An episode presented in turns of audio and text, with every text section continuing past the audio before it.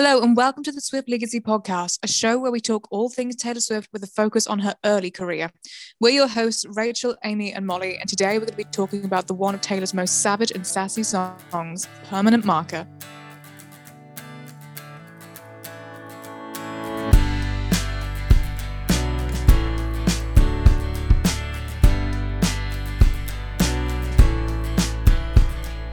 Welcome back to the Swift Legacy Podcast, and today we're discussing Permanent Marker, which Taylor wrote as early as 2006. We're not sure whether it was 2006 or maybe 2005. And she wrote it with Jennifer Hanson and Nick Brophy.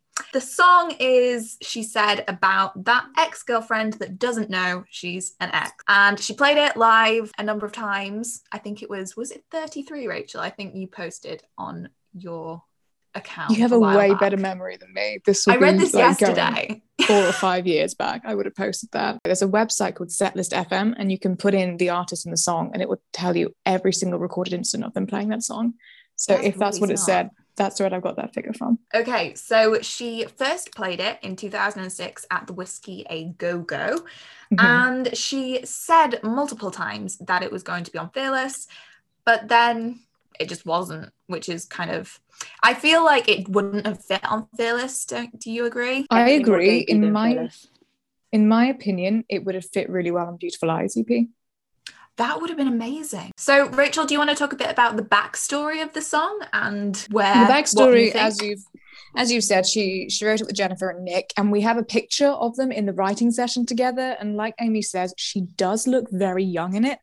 She only started playing the song in 2006, so she could have written it before that, but she definitely looks to be 15, 16 years old in the picture, potentially um, in her, what is it, sophomore year of high school, maybe, because she's got an early birthday. So it definitely could have been written in 2006. It's not completely out of the picture. And as she always said when introducing the song, this song is about a girl who didn't know she was an ex girlfriend. After it didn't make it to the Fearless album, Taylor sold the song to Mary Sarah, who was at the time a 15 year old up and coming country artist.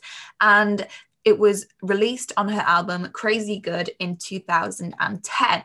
However, nowadays, when we go onto streaming services, there is no permanent marker on that album. And I was reading a few articles, and in all of the news articles at the time, the album was referred to as a 10 track album. But whenever you look on streaming services, it only has nine tracks, which means maybe they revoked the licensing. I don't know. I don't know how that works. But basically, the only place you can now get Mary Sarah's version of Permanent Marker is on YouTube. So, have you guys listened to that version? What do you think of it compared to the original? I mean, it's kind of what Rebecca's Black Friday was, but the country equivalent. And I'd mean that in the most endearing, sincerest way. But it's kind of a 15 year old girl who doesn't have the most musical ability. She's got a lovely voice, but I don't believe she plays any instruments. And she doesn't write any songs. She's had somebody else write a song for her. And that's that. That wraps it up in a nice little bow. And it's a lovely little song. But for me personally, at least, it's that's what separates a singer from an artist is when you write your own music. Definitely. I think it's really interesting because Taylor potentially wrote it when she was 15. So there's not actually that much difference between 15 year old Taylor singing it and another 15 year old singing it, but there is so much difference in the conviction. The difference is the disconnect.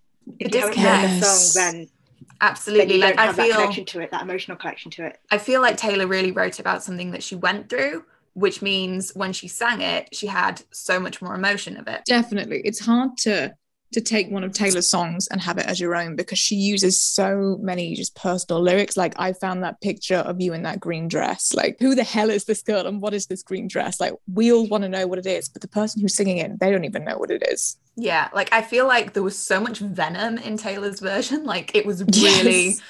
really quite harsh. Um, Mhm. whereas the Mary Sarah version was not not flat in terms of vocally, but flat in terms of storytelling.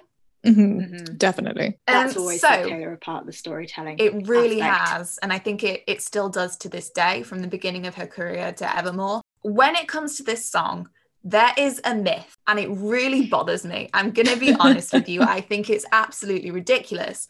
And I did believe it for a while, about six years ago, when I first started collecting Taylor's unreleased songs. I read this myth that Permanent Marker was about a girlfriend that Austin had had I knew you were going to say that. I knew it. So theoretically, these people are saying she wrote this song about her brother's ex girlfriend. And I mean, I don't want to go into the problems of how mind bendingly ridiculous that is if you listen to the song, but like, it, it blows my mind. So, what, what do you guys think of it? I mean, aside from the fact that the lyrics don't make sense if that was what it was about, Austin would have been what, 13 ish If at the time? I don't know where it it's just one of those either. rumors. Yeah. People post things though. It's like that massive rumor that went around that was like Taylor's first boyfriend was Brandon Borello. Like someone writes it once and it gets picked up on, and then that's why my account exists. Period. No. Yeah. Um, like you know, someone writes it once. Maybe it went in a magazine somewhere, but it wouldn't have been quoted by Taylor. Nothing. She's never said anything like that. She's only ever said what we've already said. It's about a song about a girl who didn't know she was an ex-girlfriend. Yeah, so it's it's really strange and annoying how things like that can someone says it, maybe in speculation even, and it just gets picked up as fact. It was reportedly going to be on Fearless. She said this many a time, but I read that it was cut from Fearless in favor of Forever and Always because we do know that Forever and Always was a very late addition to Fearless. Yeah. So what do you guys think about that rumor? I think it was cut earlier. I, I agree. think- it's 13 tracks, isn't it, on Fearless? I feel like that would have been planned to have 13 tracks.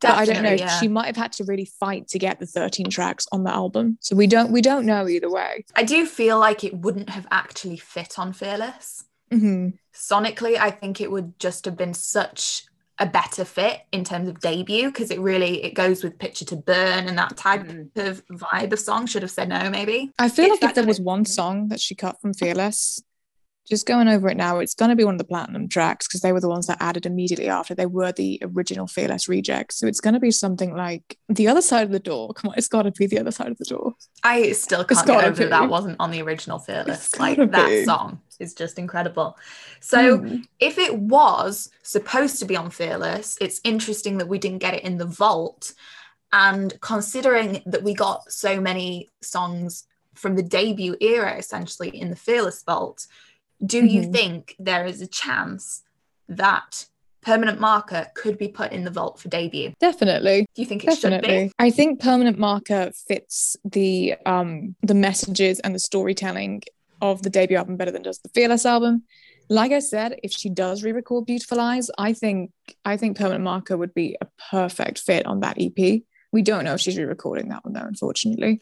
I think it would be really interesting. I was thinking this the other day whether maybe she records Beautiful Eyes, but she actually adds that to debut at the end, like she did with yeah. Today Was a Fairy Tale, because I really wasn't expecting Today Was a Fairy Tale to be on Fearless. No, me neither. That's So I- interesting though, because Beautiful Eyes, like chronologically, that was released in 2008, and she made a big deal on MySpace about how this is not my second album. The second album is coming. This is not it.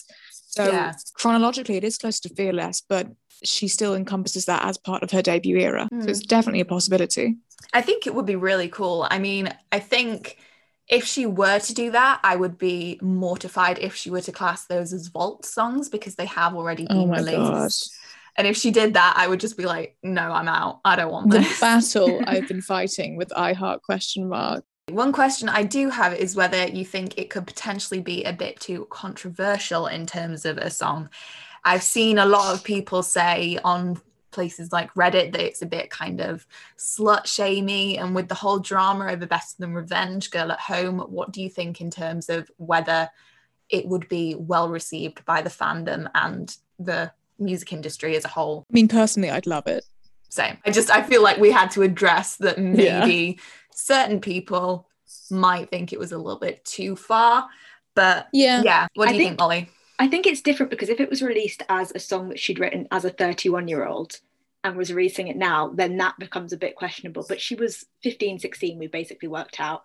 Yeah. And at mm-hmm. the time, you look back at some of her older music and it's all got that kind of angry, like, I, I don't know, it just fits Teen better. And yeah, exactly. That's what I'm looking for. That's the word I'm looking for. So I think if she released it now, It's the perspective of a young girl rather than a grown woman. exactly. Yeah. And of course, you're immature at 15, 16. I, I think it's it's much more authentic to I- release it rather than hold it back just because it would be controversial should she release it as a Yeah. 31 year old. I love the story in it. Like I found that picture of you in that green dress. Shaw had a good time cleaning up that mess. He found 30 other pieces, but he'll never find them all. Tried to tape it back together. Now he knows to keep it off the wall. Like, what did she do?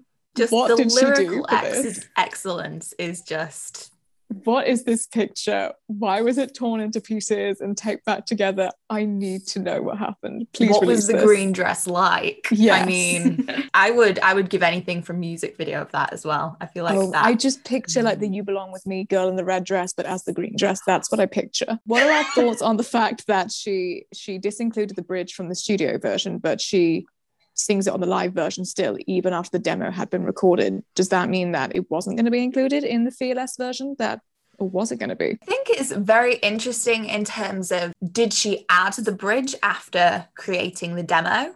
Because if she created the demo when they first wrote it around 2006 time, immediately after they'd written it, and then she was performing it live in 2007, it's a possibility that she could have actually added the bridge after the demo was produced. Definitely. It's such a little bridge though. It's only two lines long.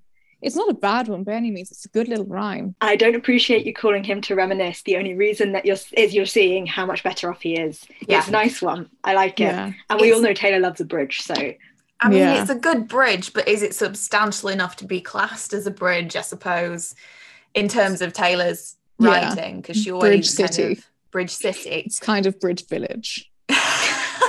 yeah, Bridge more cul-de-sac. Bridge Town. That oh cul-de-sac. Cul-de-sac. Yes. That's perfect. yeah, that's that's an interesting one. What do you think, Molly? Do you think it would have been included on the studio version if it had been on Fearless? I think she may have developed it a little bit more, maybe built it up into more of a bridge than it already was. It's interesting to see, Mm. especially with songs that we've got multiple demos of, to see the development of them.